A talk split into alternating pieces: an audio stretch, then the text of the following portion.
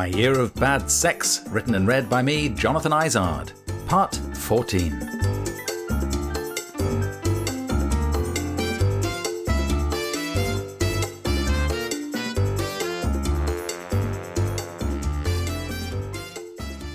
Sean liked me.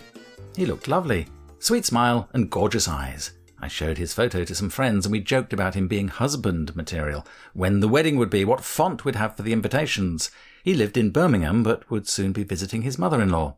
I liked him back, and we had a nice text conversation with plenty of laughs and compliments. We agreed to talk later as I was about to get on the tube and travel home. When I got in, only half an hour later, the first thing I did was to check my availability on the dates Sean had said he'd be in town. I did, and then picked up my phone. It disappeared. Sean, with the sweet smile and laughs and compliments, had disa goddamn peered. What the actual fuck? Our conversation had gone, his photo had gone, his entire profile had gone. We'd had laughs about him not having a Brummy accent, about a photo of him in a giant chair and whether he was actually three feet tall and could sit in my lap. I checked and checked. No Sean, no way to find him, and no way of knowing why he'd done a bunk. Such a sense of loss, of insult, so brutal and unexplained. Don't take it personally, others say. It is fucking personal. Saidul got in touch, responding to a message from eight days ago.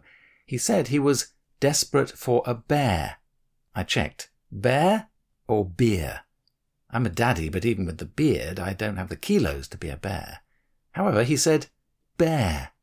We progressed along expected lines, but when I offered him coffee, drink, massage, he asked why bother to give him those alternatives when we both knew they'd all end up with him on his knees. Praying? I said. Yes, for more. He explained he didn't drink alcohol and was just looking for a hookup. Just sex and then leave? Yes, but he also wanted to feel a big man cuddling next to him as the perfect way to start a day. I said that, well, yes, Maybe he could stay over. He wanted to know more about me, who I was, what I did, and what I liked. I began to tell him, and then he disappeared. Dissa goddamn also peered. What the also actual fuck?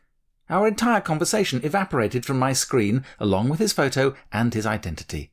Ghosted again. So ruthless, so severe. You bastard! I shouted at my phone, blaming the messenger. Gone. That's it. No gradual withdrawal, backing away, no explanation or discussion along the lines of this isn't working for me or any attempt to behave decently. Just so fucking rude.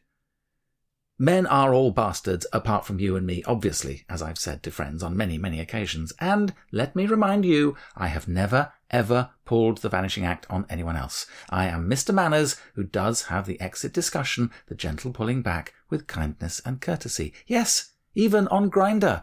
When did pulling the plug become acceptable? Because it's not. Not to me. Govind appeared on Tinder. Originally I had swiped left, but he liked me, so I changed my mind. Yes, I'm that resolute. His face was unusual. A bit like Ed Miliband. I know you're thinking, could he introduce you to his better looking brother? But they were the kind of features that went from weird to strikingly idiosyncratic in the squint of an eye, which he didn't have. He called me handsome and admired my chest and arms. He was very keen to meet. I told him, I'm looking for fun. My heart is not available. We met at Rupert Street for a drink. Two drinks, in fact. Although I don't know why the second. There was no point, no spark. He was more weird than striking, and as I listened to him and watched the way he moved, talked, and behaved, it struck me he was less like a Miliband and more like the love child of Simon Cowell and Victoria Wood.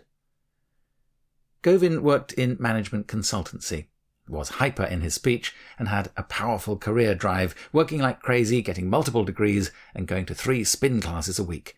He was also guarded, saying there were questions he wanted to ask, but couldn't say out loud. You know what they are. So I found myself answering things he hadn't asked. Top, uncut, seven and a half, sixty-four. Any discretion I had was dissolved by the knowledge that this was going nowhere. The only thing I asked him was which newspaper he read, and even then he was evasive. A variety. Such as? It changes daily. He was clearly attracted to me and complimented me several times on my physique. He was angling for a massage, but even then was weird about it. Oh no, you couldn't touch my feet. All right. Or my scalp. Okay. Or my stomach. At one point, I commented on his very smooth skin and asked if I could touch his face. No. I tried again as we parted at the tube station, but he pulled away and said, Maybe next time. As if there'd be a next time. Vlado came for his massage. I had exactly two hours spare from 5 to 7 pm before work. I went through the usual do I or don't I fancy him as we chatted on the sofa with a cuppa, and came to the usual conclusion nope. We talked about Kevin's naked dinner where we'd met. He was in total agreement with me about the house, the food, the party, and Kevin. I felt vindicated. During the massage, I took my clothes off and let my cock flop into his hand a couple of times. He didn't hold it. He had a nice bum to work on and legs too. There was no sexual buzz. I didn't get hard. When I turned him onto his back and worked down the front of his body, his cock stayed soft for a long time. He had nice, big, heavy balls, so I allowed myself to cup those for a while. His cock reared up. It was nothing special, to be honest, but it was gratifying to see it become erect. I held it. His eyes stayed closed. He didn't object. I stroked it a little. He muttered, I should warn you. I'm very sensitive. Do you want to come, Vlado? He paused, then shrugged as if to say, Why not? I gave it another gentle pull, and suddenly it exploded. Cum shot in spurt after powerful spurt, up to his chest, over his chin, his face, his forehead, and then, as it subsided, over his chest and then his belly. I was reminded of those irrigation pumps that spit water onto crops in a regular beat with a tick tick sound. Vlado lay immobile under the torrent, hardly flinching. On the other hand, I was oohing and ahhing like a kid at a firework display as the rockets pierced the sky. I also said, good boy, and fucking hell, quite a lot. Vlado went for a shower. Another shower. He had seemed less than enthusiastic for the happy ending, a bit half cock, you might say, so I needed to check with him afterwards over wine. No, he didn't feel bad or awkward, even though that hadn't been his original expectation. He said we could repeat the massage experience sometime, but he'd prefer it ethical, non sexual. Oops. Sorry. He left at 6:57 p.m., 3 minutes before my deadline. I'm efficient at least.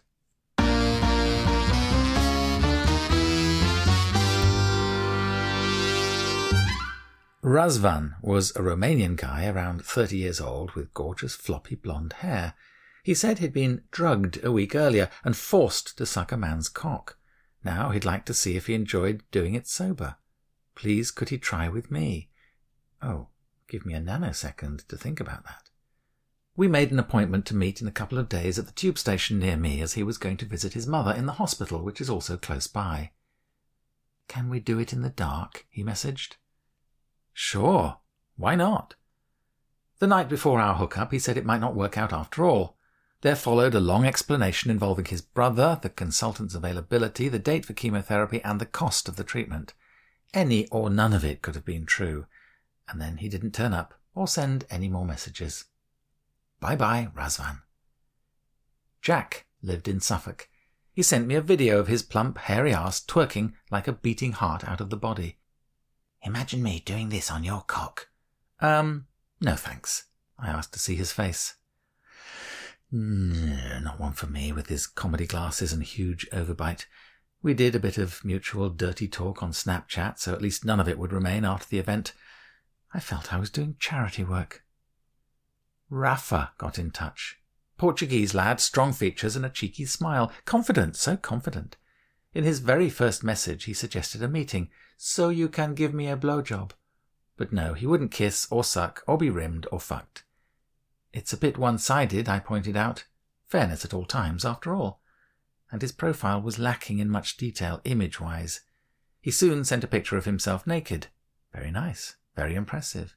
He wanted a video call, but I was at work, between news bulletins. Go to the toilet, he texted. It was ten minutes before the news summary, but I did. We made contact, watched each other masturbate for a while, and I gave him my usual dirty talk as encouragement until he came. I returned to my desk in the newsroom, printed the summary, and went to the studio to tell the world about the latest Trump tantrum and Brexit brouhaha, all with an incongruously raging hard on. Two minutes later, I sent him a text agreeing to his initial proposal, the meeting and the blowjob. But there was no reply, of course. He'd had what he wanted from me.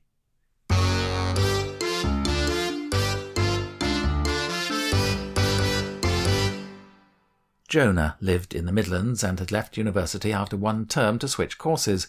We talked a lot about education and the towns we both knew. I grew up in Warwickshire before inevitably getting onto the filth. Young Jonah wanted to talk about all the things he hadn't yet done but was looking forward to. I remember that age, when the delights of gay connections, physical and emotional, were mysterious and desperately wanted. No apps or smartphones in my youth. It was a question of scrawling messages on the walls of cottages as we called public toilets known to host trolling action. Looking for cock. Me 17, you up to 25. Be here Friday 12th at 2 p.m. Or later, responding to ads in the personal column of Gay News. Victoria Line, Tuesday, 10:30 a.m. Me, grey jacket, green scarf, stubble. You, blue coat, briefcase, glasses, and guardian. We smiled. You got off at Pimlico. Drink? Box number 585382. Did anyone ever make contact that way? Not to my knowledge. Jonah and I never did meet, you won't be at all surprised to know. I hope he found someone local, trustworthy, and kind to introduce him to the world he wanted to explore. That's what I mean about being a daddy, a good daddy, not a dangerous or punitive one, the kind a young man needs and deserves. Willie added his name to my list of letdowns. He sent me some pics of him and his mate, who'd both just done the same massage course. They looked friendly and appealing, especially Willie. His mate looked vaguely familiar, but the photos weren't that good, so I couldn't be sure. One image was of a pair of white swimming trunks with a massive bulge in them, but it wasn't clear whose trunks and whose bulge it was. When I asked, I got the reply, Oh, no, I didn't mean to send you that one. Sure, of course you didn't. Well, it got my attention, and we set up a date for the three of us to share a four-hand massage. On the day in question, I went to a local salon to get my back waxed and checked with Willie that we were all still on for 9 pm. Yep. That evening I cleaned the flat, set up the table, put the towels to warm, and waited. And waited. Just after 9 pm, Willie messaged me. What time were you thinking? We agreed nine o'clock. He apologized, said his work had let him down, changed his hours, etc., etc., blah, blah, blah. I suggested we set up another time so I can find out what's inside those trunks, and he said he'd get back to me. He didn't. Bastard.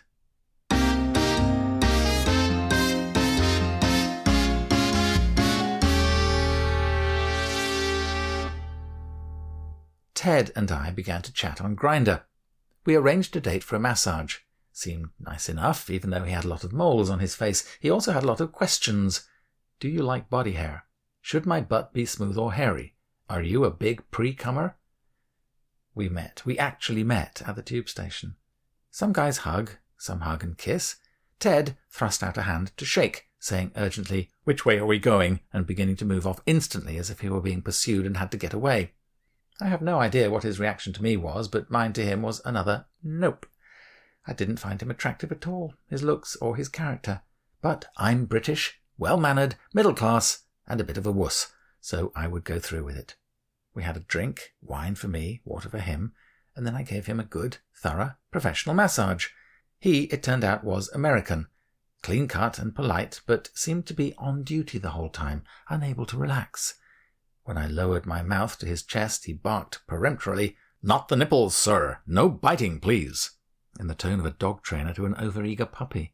And later, in a civil but oh so formal style, Do you mind if I get on all fours while you do that? It all felt so transactional, anti-intimate. There was no kissing. It was plain that sort of mushy stuff was not on his agenda. He came, I didn't, and he didn't seem fussed by that. I was about to suck him for a last time, and he said, Don't do that for me. I mean, You don't have to. I want to, I said, and I meant it. I'm doing it for me. I thought there might still be a hug at the door on departure. I was wrong.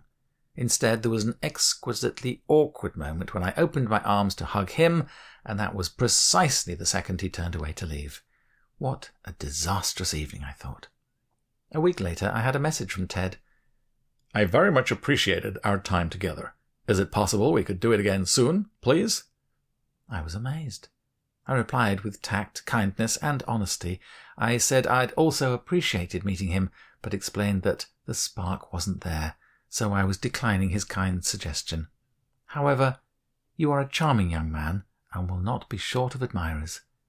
I hope I was gracious, and I hope Ted was not offended.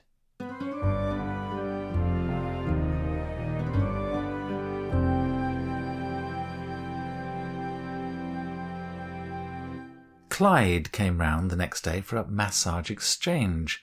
I wasn't bothered about receiving, giving being my thing, but it's what he wanted to do. He was late, which pissed me off, and as soon as I saw him, I thought, oh dear, those photos were flattering. He was around forty, but in the flat we were soon relaxed and laughing. As I reached up to a shelf to take down some crisps, he stood close behind me and reached around to rub his hand inside my shirt. After our drink and chat and nibbles, we adjourned for massage. First, he gave me a back and shoulder rub. It was actually very good. His strokes weren't vague, but specific and differentiated. He gave a series of delicate kisses over my body as he progressed. Surprising, but rather nice. He lay on top of me at one point, too. Lovely. He also ran his hand up my bum crack a couple of times. I didn't wince. I wondered if I might rediscover that one day as an erogenous zone. We swapped over, and I took my more usual role. He was hairier than I expected, but had a fine body to massage, great glutes from all the tennis he played. Finally, at the end of the routine, I removed the last towel and saw his amazing, impressive dick. He used my name a lot and paid me compliments. That felt intimate and delightful. But we didn't kiss. I didn't fancy him, and I guess the feeling was mutual. After he came, we lay on the bed, cuddling. He revealed that he had someone who liked him, but not a partner and that he was still getting used to same sex attraction and not being gay. Oh, and that he had two little ones, i.e., children, all slightly mysterious. Clyde also wanted to know my age, despite my obvious reluctance to go there. Eventually, I told him the truth, the true truth, not the other version, and instead of being complimentary and kind, he threw it back at me with phrases such as no spring chicken and then lauded my appearance with charming comments that ended, for a man of your age, which I made clear were neither witty nor welcome. And yet he persisted. The twat. He wondered aloud if his staying the night was a good idea. It hadn't been offered and wasn't going to be, but speculated that I would think it was too soon for that. He was right. Maybe next time, I said. As a compromise, I walked him to the bus stop. At this point, I'd had more sex in one week than in the five years since Oliver left. Not good sex and not high risk sex, but it was time to take some responsibility, so I booked a sexual health check at my local clinic, all of two minutes' walk from home. There was a small booth at the entrance, and a stunningly beautiful young man sat at the desk selling condoms, lube, and other accoutrements that a fashionable young metropolitan man might need, or even a randy old sod. I smiled at him and he twinkled back a look that would melt the cheese on pizza. It was all straightforward. The only surprise was how much the manner had changed in the decades since I was last a punter at one of these places. It used to be cloak and dagger. Now it was, rightly, a pragmatic and unashamed process. And STDs were now STIs. Diseases had become infections. I was reminded of the time when RI, religious instruction, morphed into RK, Knowledge. What is it now? AW, I hope. Atheist wisdom. A friend who had been a more frequent visitor to these places advised me when they ask your role, remember you're either insertive or receptive. Okay? Okay. As I sat with the nurse going through the questions and giving her my sexual history, I was ready for this one. Then she said, So are you top or bottom? I stuttered, Uh, top. Yes, I am. I am. I am. I am. In fact, that's right. She gave me a look as if to say, What's your problem? She made a click on her screen with the mouse. Do you do fisting? she went on. And what about rimming? As if inquiring whether I took milk and sugar, I stammered some more, wanting to say, A little light rimming, but no fisting, thank you. I wasn't particularly concerned about my results, having done nothing considered high risk in this new sexual surge, even though it was an anxious wait until my results came back. Chlamydia, throat, negative. Chlamydia, rectal, negative. Gonorrhea, throat, negative. Gonorrhea, rectal, negative. Chlamydia, urine, negative. Gonorrhea, urine, negative. HIV blood test, negative. I went to the shop at the clinic to get a proper supply of condoms, rather than buying packets of two or three at a time in Boots. The beautiful young man served me, mixed race, in his twenties, with a shy smile and sexy eyes. Slightly wonky teeth only added to his charm. It's not that hard to flirt with someone while buying a large box of condoms. After all, there are certain shortcuts that are built in. When he asked which size I wanted, my king size was declared with a certain panache the unspoken offer being, Find out for yourself, baby. There were 144 condoms in the box. 144! Well, I said to the young man, that should last me a week or two. he gave me an indulgent look, as if he'd never heard that line before. In truth, I was thinking, I won't live long enough to get through that lot. I'll have to leave them to someone in my will. We twinkled at each other as I left. Incidentally, you may wish to bookmark Condom Man for future reference.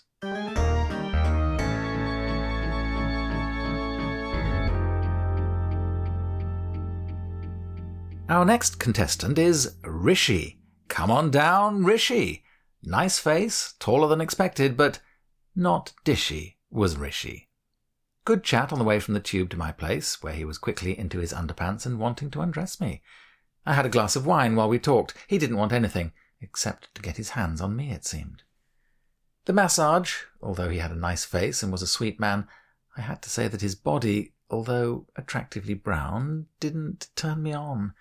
He was not well endowed and was already leaking copiously in anticipation, like a tiny tube of glue when you've forgotten to put the cap back on. I did the full massage, but with zero horny feelings.